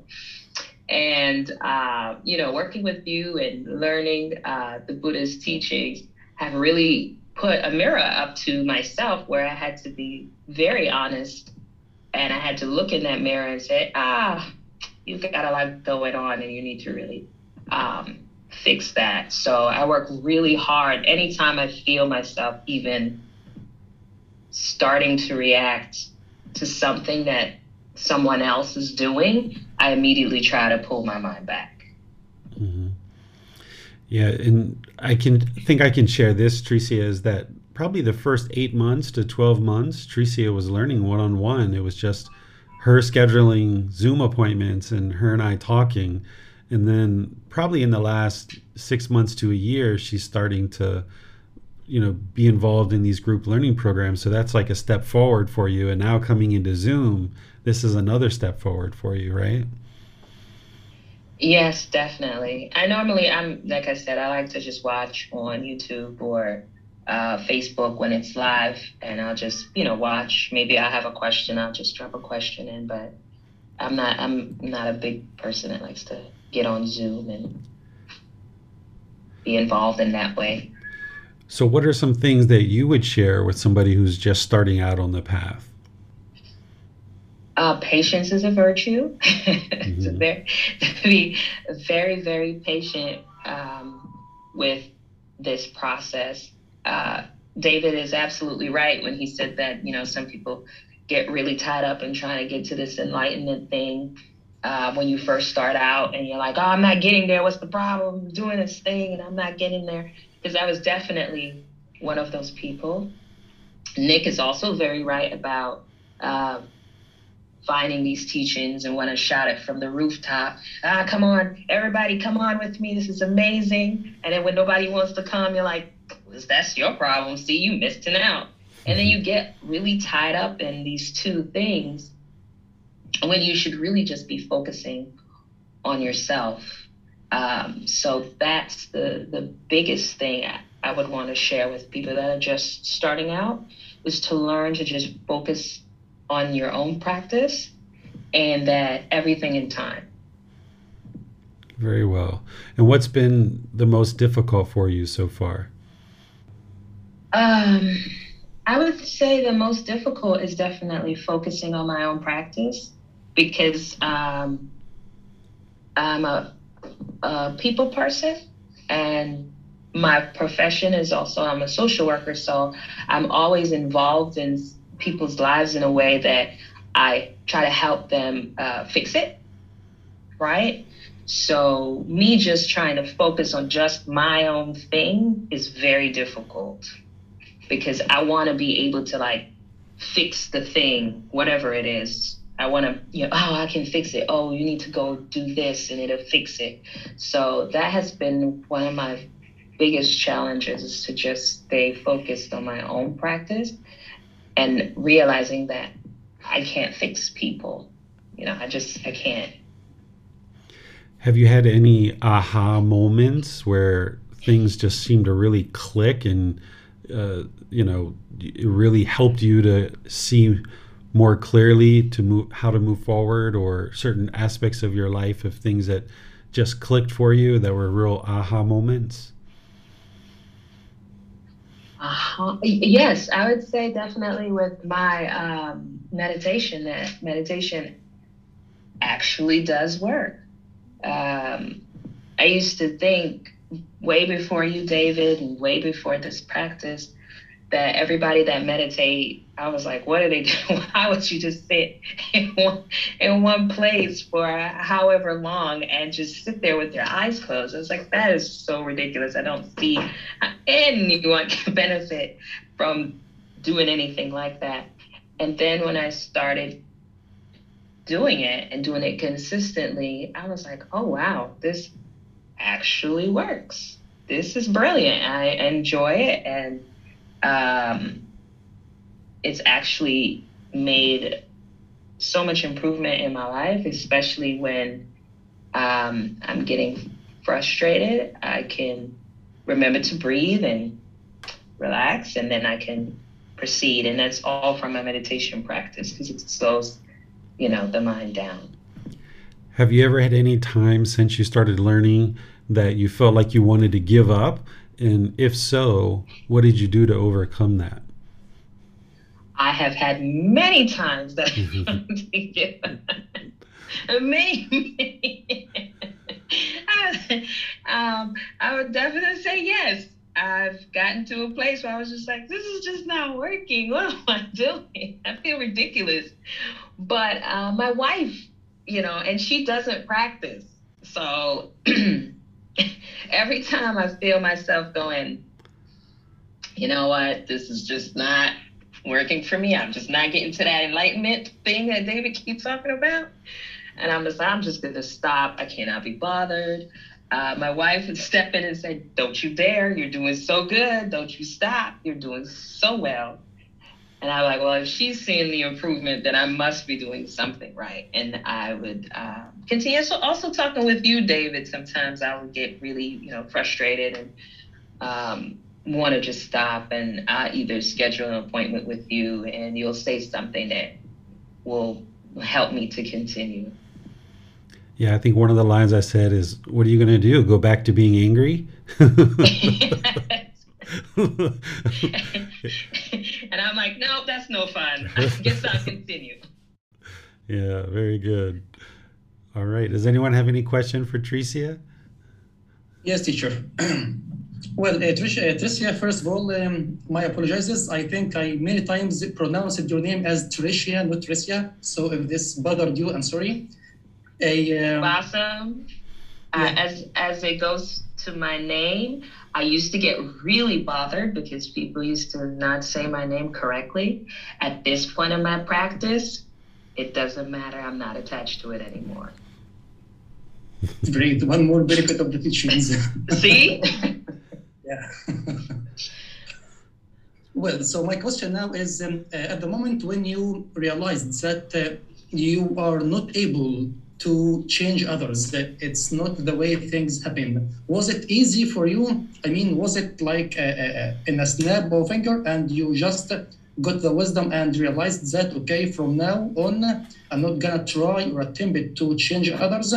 Or you you had to do to apply effort to keep the mind content while seeing others maybe causing themselves some discontentedness but uh, uh, we are not able to change others or to force others to improve their lives I really wish it was a snap of the finger, but absolutely not a snap. I mean, I still struggle with it now because, you know, I'm not enlightened but I still struggle with it now. But I do much better at um, saying, you know, if that if that is going to make you feel happy and well, then that's what you need to do for yourself, and um, just try my very best not to be discontent with whatever somebody chooses for themselves. So it's it's still a struggle, especially with um, family members because I'm still attached to them, right? And um, but it's easier. It's not as it was when I wasn't practicing, where you know I would say something or give them some piece of advice, and they do the total opposite. And then they'll come back to me and they'll say, Well, I didn't buy those shoes you told me to buy, and now my toe hurts. And I'm like, See, see, I told you about that. You should have did what I said, and I look at your toe right? Now it's just like, well, you know, you tried the other shoe. You can maybe try some other shoes and see whichever works for you and try not to be attached to whatever their decision is. Yeah, I see. Thanks for this. You're welcome. Well, a, uh, I'm not sure if Marcy lowered her hand or. Uh, okay, yeah. Well, so uh, I'm seeing some question, teacher, on um, Facebook, I think. If there is no one, no more one is interested to uh, share their experience with the teachings. Yeah, sure. Go ahead. Do whatever you'd like to do, Bassem. Okay, so let's go, Nick. Thank you, Bassem. Yes, teacher, as Bassem was uh, informing you, and it was actually Tricia. She had a question on Facebook. It's um, besides the things she shared. This is a generic question, if that's okay. Sure. She asked, when I started practicing, I encountered a lot of the teachings that were reworded for modern day, i.e., language. Can the Buddha's teachings be reworded for modern day and still have the same impact? Example, the Four Noble Truths and the Eightfold Path. Yeah, so what I've done in terms of the teachings is the Four Noble Truths, I share what the Buddhist teachings are on the Four Noble Truths. I put his words in the book so that you can see what did he teach on the Four Noble Truths. But then in the very first book, in volume one, I have come up with a way that explains the Four Noble Truths in a very basic way to help a student get to establishing right view very early on. Because the way that I see the Buddhist uh, words on the Four Noble Truths is it takes a student a while of sinking in to understand those today is more, you know, kind of three months, six months, a year down the road of your path.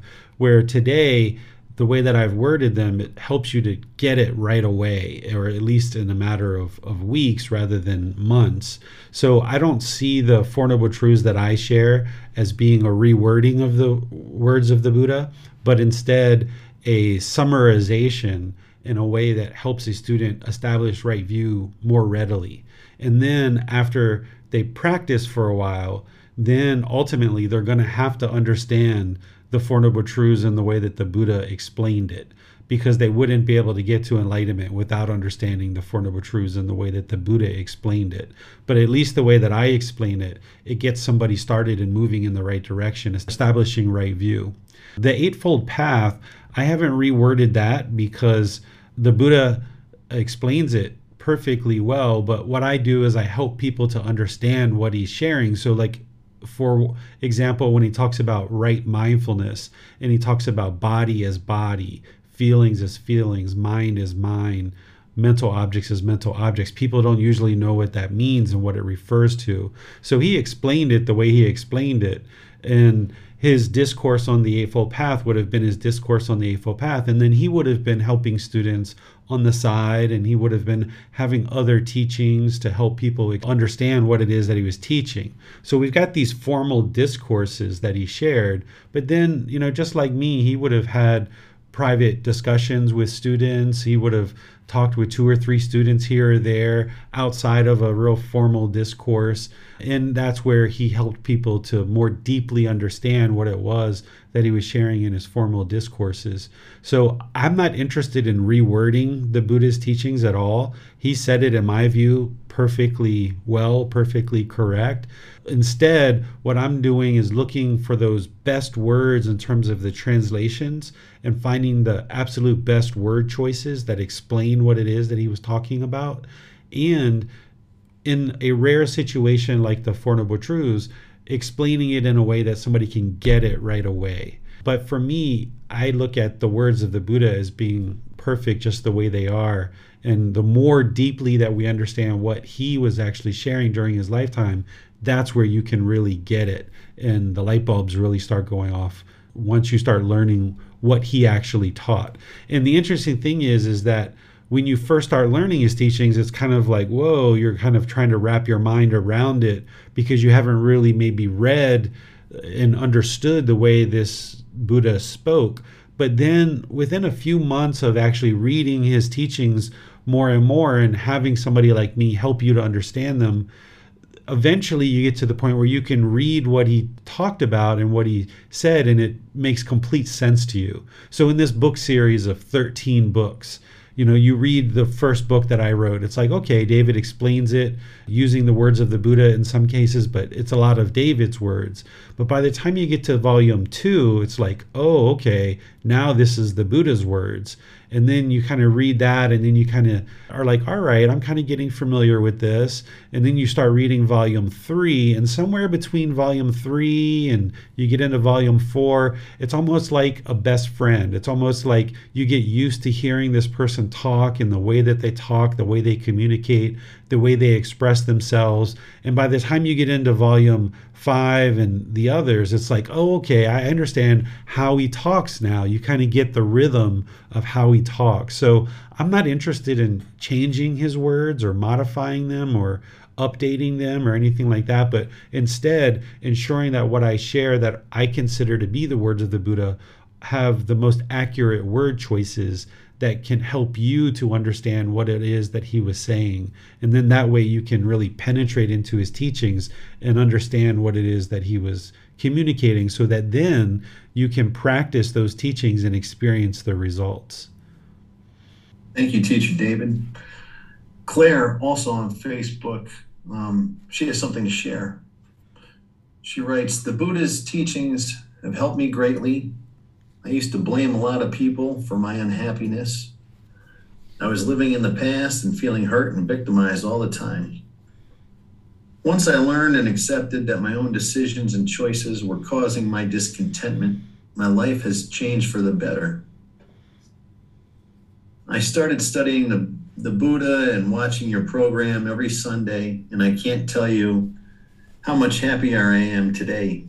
I used to jump to conclusions, get upset, easily, and suffered from depression.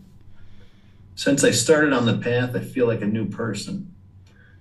And then she goes on to explain some of the Bara me. This is my mother. She lives in the same complex as me. Um, she goes on to say um, one of the things I mentioned there, the bar on me. Um, she saw the benefits in my life, and uh, so she started her own path. All right. Thank you for sharing, Claire. That's very nice that you and your son can both be learning and practicing. And you've got somebody that's really deeply committed to learning and practicing that's close to you. Uh, that's Nick. So you always have the ability to reach out to him and get advice, and me as well. So feel free to to reach out. And perhaps when I come to the U.S. this summer, I'll be able to get a chance to meet you as well. Thank you, Teacher David. Um, at the bottom of her comment, she writes, uh, I look forward to meeting all of you at the retreat. So she'll be at the retreat. Oh, wonderful. We'll get a chance to meet her there. Yes, sir. All right. Who else? Yes, uh, Marcy is ready to share her experience. Let's go to her. Thank you, boss, and thank you, Teacher David. Um, I'm not quite sure. I debated about sharing because I feel like I have so much, but um, one of the things that Teacher David was talking about about the word usage. So, um, real short, I grew up in a very traumatic childhood. Um, I had been on all kinds of medications since my early 20s. You know, lithium, depression, bipolar, you name it, I had it. Um, but in 2018, um, something really devastational happened in my life and I started the search because I didn't want, I had already tried to take my life three different times and I just didn't want to live the way I was living anymore. So I took on um, this search to find a better way of life. And um, I was first introduced into the Tibetan uh, religion and I started studying the Lam Rim. And in the Lam Rim, it uses dukkha's translation as suffering. And for me, for someone that lived in this world of blaming everybody else, very victimized, you know, the poor me, um, a lot of ill will, anger, and stuff. That suffering um, seemed to really, I really connected with. Like I had all this suffering, but even with that practice for, you know, I would say probably a good, maybe almost a year of it, I realized that you know the rites the rituals and stuff i was still very cloudy um, you know the meditation i was feeling um, some relief with meditation but i wasn't getting clarity and i was still struggling and I was still on all these medications and then i became homebound and locked in my house and i couldn't go out anywhere and i couldn't be around people and noises were sensitive and and i was suffering from all of this stuff. So I did search and I searched for the words the Pali Canon because in this investigation, it, I was led to Buddha's words were taken from the Pali Canon. And that's what brought me to Teacher David. And when he opened the door to taking the word dukkha and expanding it to discontentedness, and it broadened it to a whole realm of pleasant feelings because with that whole diagnosis of bipolar, you experience these really, really, really highs and euphoria. And then you have these really crashing depressions, which the suffering identified, but didn't really take care of those highs. So when he introduced discontentedness to me and the understanding of that, I I felt as though I blossomed. I felt as though I found like a peace within me where I was able to take all of these variations of feelings and emotions that were all over the place and bring them right to the middle. And um, so that's what I wanted to share is the word of discontentedness really opened the door for me to be where I am now. And had any of you met me prior, I was a very vulgar, um, very offensive, judgmental, played the victim role, um, on all kinds of medications, uh, doing drugs, all kinds of stuff. And now in my daily life, we're here in what, 2002. And I think I came into seeing Teacher David the end of um, 20. Yeah, I think it would have been, was it the end of 20? Might have been the end of 2020. Um, now I go in and people come to me, the bar of me. I have experienced that. And I am now considered a ray of sunshine at work. And even that, I'm actually at work and I'm back at work and I'm involved with people and I'm speaking with people and I practice, you know, right speech. right effort, right intention. And the other thing is, is I would say to anybody that is on this journey, you've just got to be diligent. Be diligent. Give yourself the opportunity to learn the teachings. Practice the meditation. Don't don't give up. And teacher David is amazing. His his one-on-one sessions, you know, you just reach out to him and I like it because I've never had really any. I've been in therapy. I can't tell you how many years I've been in therapy, but I've never had anybody been frank. Like, so Marcy, you're seeing that what you're you're having right now is discontentedness, right? This is your attachment to either your dog or whatever, and that frankness was was great, and it was it was not it was in a loving, kind way. So that is what I want to share. Thank you so much, Teacher David, and thank you all as well would you be interested to share with us some advice for people that are just getting started uh, in addition to what you've already said about diligence do you have any other suggestions of what people should be thinking about and some maybe early obstacles that you encountered that you overcome and how you overcame those i would say that um, gaining the right view understanding and losing that victim role or that blame role or that you know pointing the finger or looking to the outside is really important. Because once you can realize that just because whatever happens on the outside doesn't mean that that's how you should be reacting. And i guess that's what a good thing is. I was never responsive to anything. I was always very reactive to things but once i turned that right view and saw that i have the control over my discontented mind not this person who's driving you know erratically or you know boston. I i laughed at that because I, i'm in rhode island so i know. But like you know i start to i started to see things that like before i'd have a hair trigger on and i'd be like oh I'm ready to go. Like i was going to throw down gloves and we were going to brawl it right here um now i look at it and i see and i'm like I kind of giggle at myself, like, you know, Marcy, you must look like such a maniac out in the middle of the street screaming at these people ready to throw down. And now it's just kind of like you know they're obviously suffering from some kind of discontentedness and i wish them you know you know i hope your day gets better and i let it go.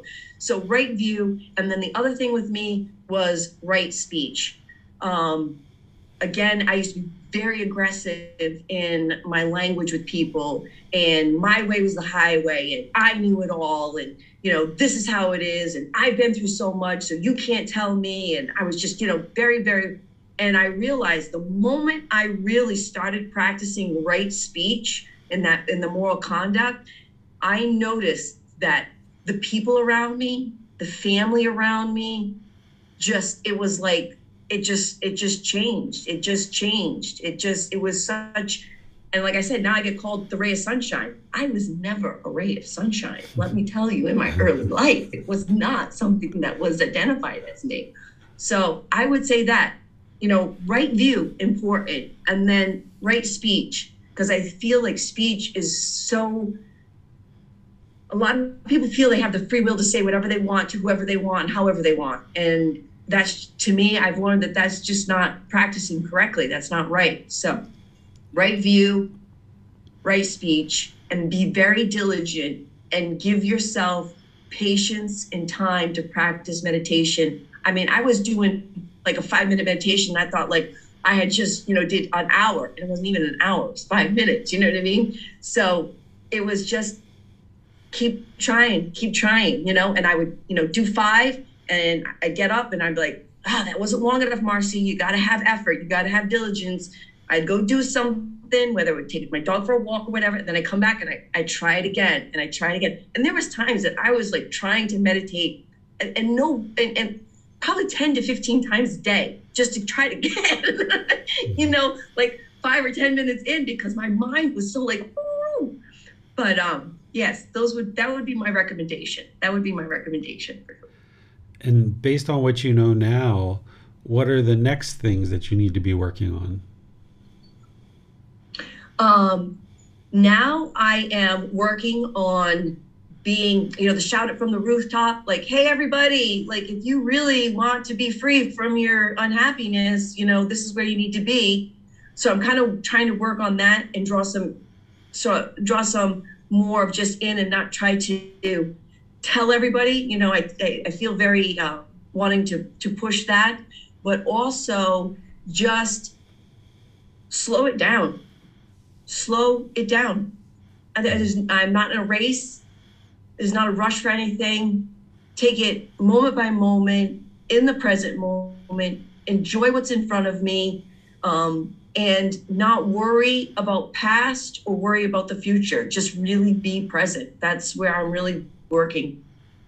Okay, very good. Thank you for sharing, Marcy. You're a ray Oh. of sunshine, huh? Those are some very nice words to hear at work, I bet. All right, who's next? Did we lose Bassem? Let's go to Denise, Teacher David. She has her hand raised. Sure. unmute, okay, and video. Ah, for some reason, it's not doing it. Impermanence. okay. There you so, yes. So, um, for me, um, yeah, I was curious about um, when I first started on the journey. Is um, I was curious. I was raised Christian, so um, I nothing Buddhism, nothing anything else. So um, I got I saw a book and I, I was very curious about it. Um, and so I decided that I, I'm still more curious. So I and I started to find out, and I started off with um, Tibetan Buddhism. Um, that's you know where my start and all the rituals and and everything. And I would do the um, the rituals and and the you know all the the taras and and the chanting and everything in the altar and and I would meditate too, but I really was still struggling. I think that's the thing. I was still struggling to with the feelings of craving, the anger, um, just not feeling like I belong, just just a whole bunch of stuff. My mind was just always racing, and um, so I I could not tell you really how I happened upon um, the your Facebook group, the um, the walking the Buddhist walking. Ah. the walking with the Buddhist on the Buddhist path. I I do not know. I just did, and um, I'm like, okay, let me see, let me give it a try. And um, yeah, so I still struggle because you know I I still struggle, but the thing is, I don't stay there. I mean, I notice, oh, okay, you're feeling discontent. Okay, why? Okay, um, you you know instead of worrying about if I go to the store, because that was a big thing for me, it's like just going to the store and being around a lot of people and like, oh, are they thinking this way about me and that? And it's like, no, focus, you know, keep stay, you know, stay with, you know, even though it makes you feel uncomfortable, be that be present. And yeah, I'm getting better on that. So I'm getting more um, um, content to where whatever situation it is. What's your meditation practice like now, Denise? Oh, it's getting better. um, I, I'm trying. Um, I got to two um, two sessions. I'm working on. Sometimes I can get to three. Um, not as long as I need to. Um, I'm having to. I'm thinking, oh, it's been a long. I'm, I'm spending a long. I did 30 minutes, and uh, I realized no. So I have had to have like a timer, um, because I think it's longer and it's not. And then I realized no, and and I really need it just for now. I mean, it's it's um, so to keep me honest. Mm-hmm. Because I do think, oh wow, you know, and I, I want to go do something else. It's like, oh, this needs to be done. And it's like, no, sit down, stay there, even though sometimes it, it can be like my mind is racing here and racing there, and I and I'm like, ah, I can't meditate, I can't meditate. I stay, I keep myself on the cushion. And I do notice that for me, um, how I react to people um, now is different because I don't have that feeling like, oh, I've got to be right. Oh, I've got to be, you know, I got to um, tell them this. And oh, you know, even for myself, it's like, oh, it's their fault. It's their, no, no, no. It's, it's how I react to things and how I, it, you know, it's what I bring to the table. So I'm able to like, okay, I'm not thinking clearly. I'm not, I wasn't, it wasn't correct speech, you know, so. And also attachment. Um, we've talked about this, teacher David, is me and my cats and um, attachment. And I, Sunday night, um, there was a lost cat and uh, I took it in and um, I'm like, oh my gosh, I'm, I'm gonna, you know, I'm finding a home for this cat because, um, and I I searched everywhere. I had to do. I put up flyers in places that I wouldn't have ever thought that I could go. I mean, I just didn't feel comfortable. It's just round the corner, but I just didn't feel like, what do these people think? You know, whatever. I didn't even think about that. I'm like, this is something that needs to be done. It's the right thing. It's to find this cat's owners. It's the right thing to do. So, um, and I put up flyers and I, you know, discovered a whole bunch of internet things. And um, so the people found, um, and I got attached to this animal. I mean, I, I, I, yeah, I was really attached. So I was going to keep it. And then I'm like, no, it's not the right thing. Try harder. And then I found um, the parent, the um, cat parents called me and they said, we think you ha- we have your you have our animal and i'm like okay, well, prove it to me, do this, you know. And then I'm like, that's not right. The right thing is they have a picture, they show the animal. I mean, and and it's and I told them to come over. So they got the animal and it it was discontentment because I had gotten attached and I'm like, wow, I've been practicing not attachment with my own animals and here I am still attached. So and we talked about it. So I I do that's the area that I have to work on more is uh, uh, not only attachment to other people, but just attachment to mostly to my to my animals or to any animals. So, but I was able to recognize what I wouldn't have recognized that. Before. Yeah, learning how to love without attachment is so key. Learning how to have a relationship but not be attached to the the being, whether it's an animal or a human. That's very challenging for the mind, but with practice, I'm sure you'll get it. Yeah, yeah. But it's, it was nice to to be able to say, okay, do the right thing. I mean, because I want to cling. I want to mm-hmm. say, oh, I'm keeping him. You know, even and then it's like, but no, it wouldn't have been the right thing, and it wouldn't have, you know. So I was even even feeling the discontentment of it. Let let it go and you know that's you know was was new. I mean not so much new but it was to to understand okay you're feeling discontent instead of just saying you know oh what you know you shouldn't be feeling this so I, it was discontentment. It's workable you know? I mean i can mm-hmm.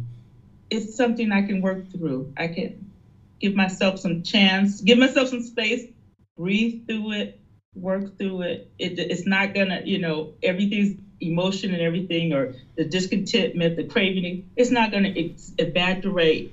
Like, you know, it's something that I have to constantly work on, constantly work on. But, you know, that's that's where it is. Good for you, Denise. Sounds like you made some really good decisions there. Thank you, Dave. Thank you, Teacher David. You're you. welcome. You're welcome. Does anybody have any questions for Denise? All right. Looks like uh, looks like we lost Bassem, but Nick's still around. So, oh, uh, Marcy's got her hand up. Was that for Denise? Yep. Okay.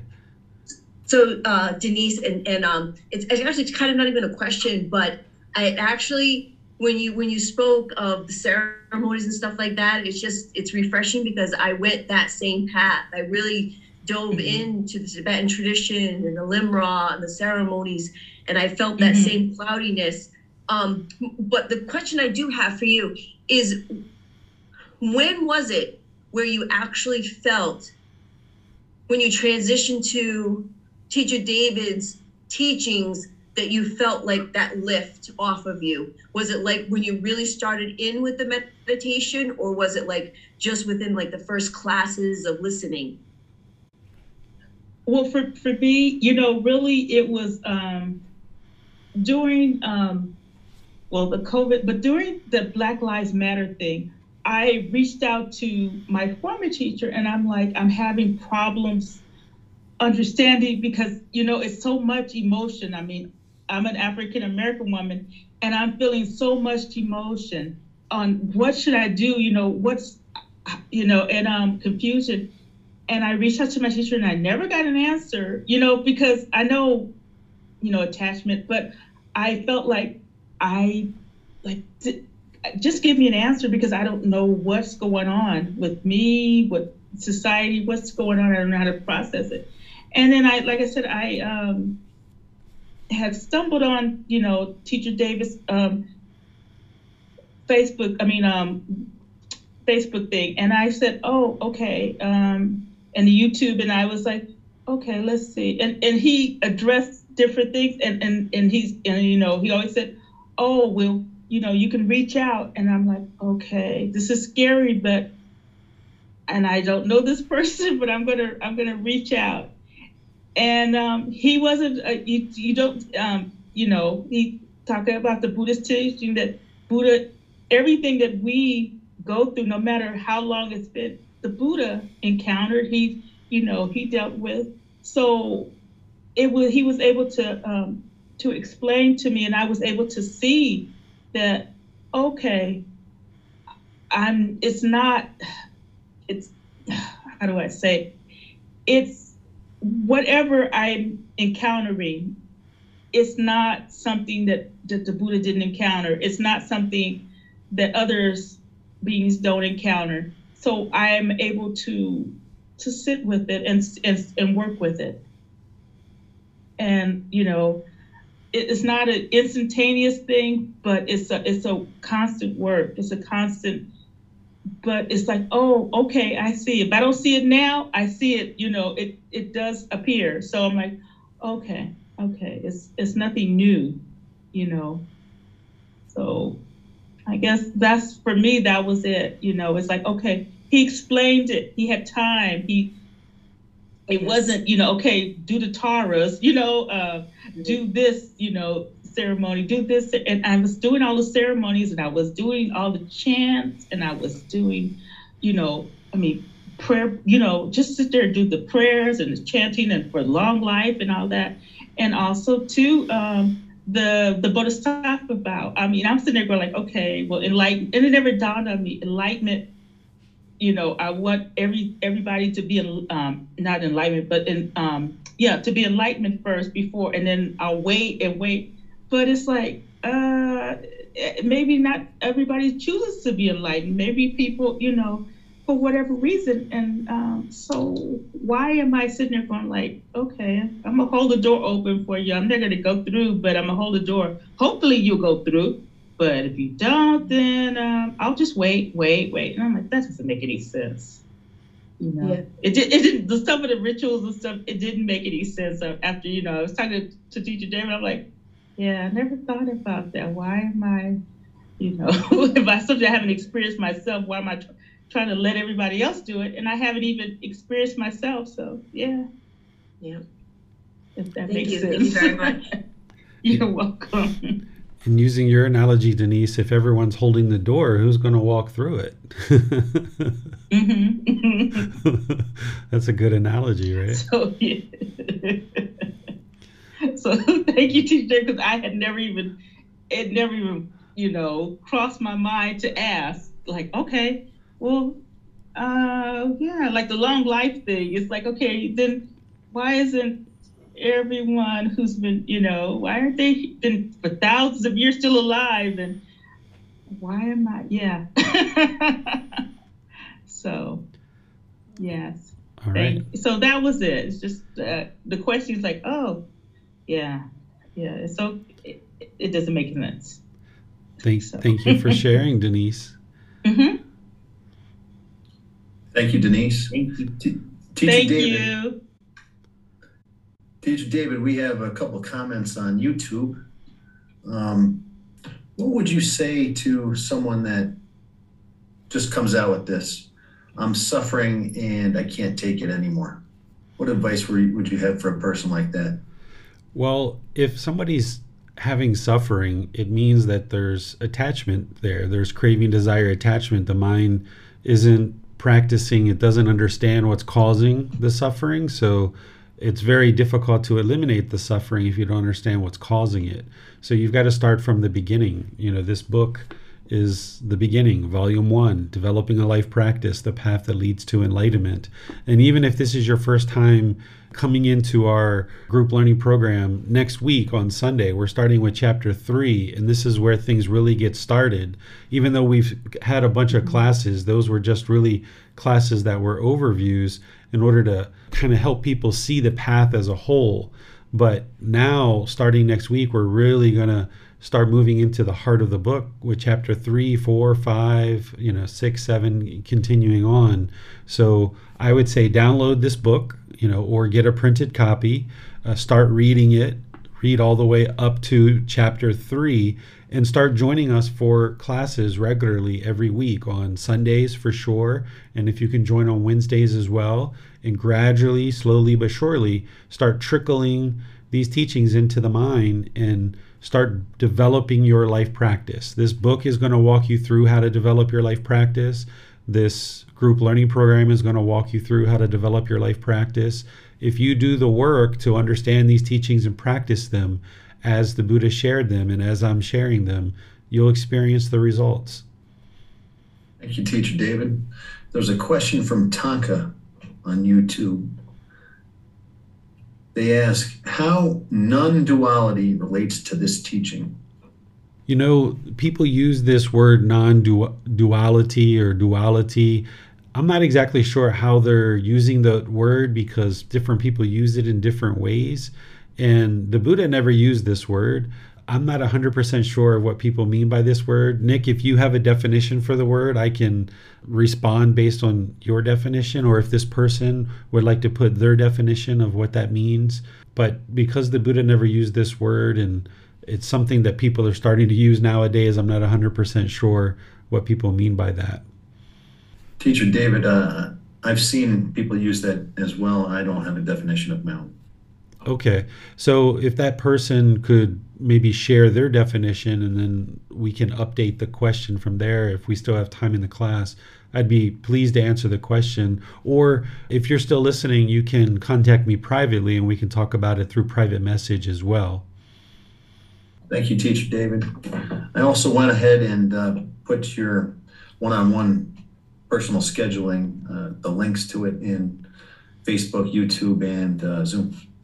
Okay, perfect. Yeah, so if that person is still with us and you would like to get a answer to that question, feel free to reach out to me privately and we can talk. Any other questions or anybody else that would like to share their thoughts on why they chose to study Gautama Buddha's teachings? I'm not seeing any other questions, Teacher David. Looks like that's all we have for today. All right. Well, thank you all for sharing. Thank you guys for being brave to, come from YouTube and Facebook and log into Zoom. This is helpful to you.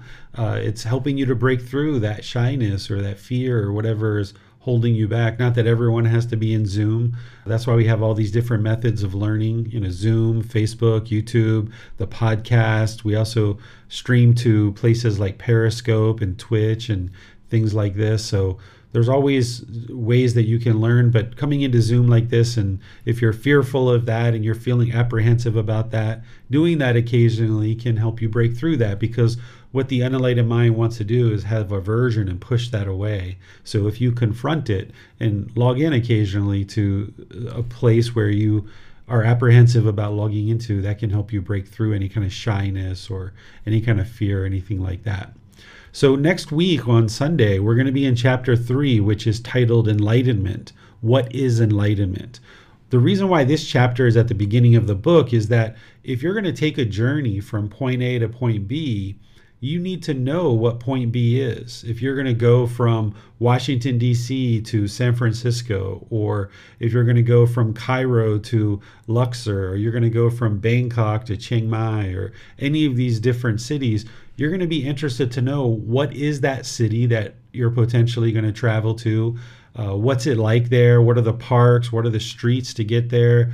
Uh, what's it going to be like when I get there? How will I know when I got there? These kind of things are really important. So, this journey to enlightenment, I felt it was really important to have one of the beginning chapters, chapter three, to explain what enlightenment is. So, you have a very clear picture of what enlightenment is. Because then, if you're where you're at now in the unenlightened state, if you know what enlightenment is, then you're more likely to be able to progress to that goal. Whereas if you didn't know what enlightenment was and you just got onto this path and be like, all right, I'm going to try to get to enlightenment. Well, what is that? Mm, I don't know. so, how could you go from one city to another city if you didn't even know what that other city is? Why, why would you even be interested to go to that other city? And you wouldn't know that you've gotten to that other city if you didn't know something prior about what that other city was like. So, in chapter three, I describe very clearly for you what enlightenment is and all the different aspects of enlightenment, how to progress to enlightenment. And we're going to be discussing that in our class next Sunday. So you're welcome to read before and or after class. And then on Wednesday, we're going to be in our second class of our four-part series on loving kindness meditation. I'm going to be just reviewing very briefly about what I taught in the previous class about loving kindness meditation so that the students who join us for the first time and those that are joining us again will have a refreshed memory of what loving kindness meditation is all about. And then we're going to do a loving kindness meditation session together. And we'll have multiple sessions of that, up to four sessions of loving kindness. And then I'm going to start a four part series on chanting and help you to understand the chanting. And then by the time we get to the end of that, we'll just be rotating between breathing mindfulness meditation and loving kindness meditation each week, helping you to build up your practice. In those Wednesday classes, there's a great opportunity to ask any and all questions that you like. On the Sundays, we tend to keep our classes targeted to the topic that we're discussing and any questions related to the topic that we're discussing. But on Wednesday, it's all open to any questions that you might have. So you're welcome to come to those Wednesdays classes to learn meditation, to practice meditation, to ask any and all questions that you like as a result of coming together on Wednesday.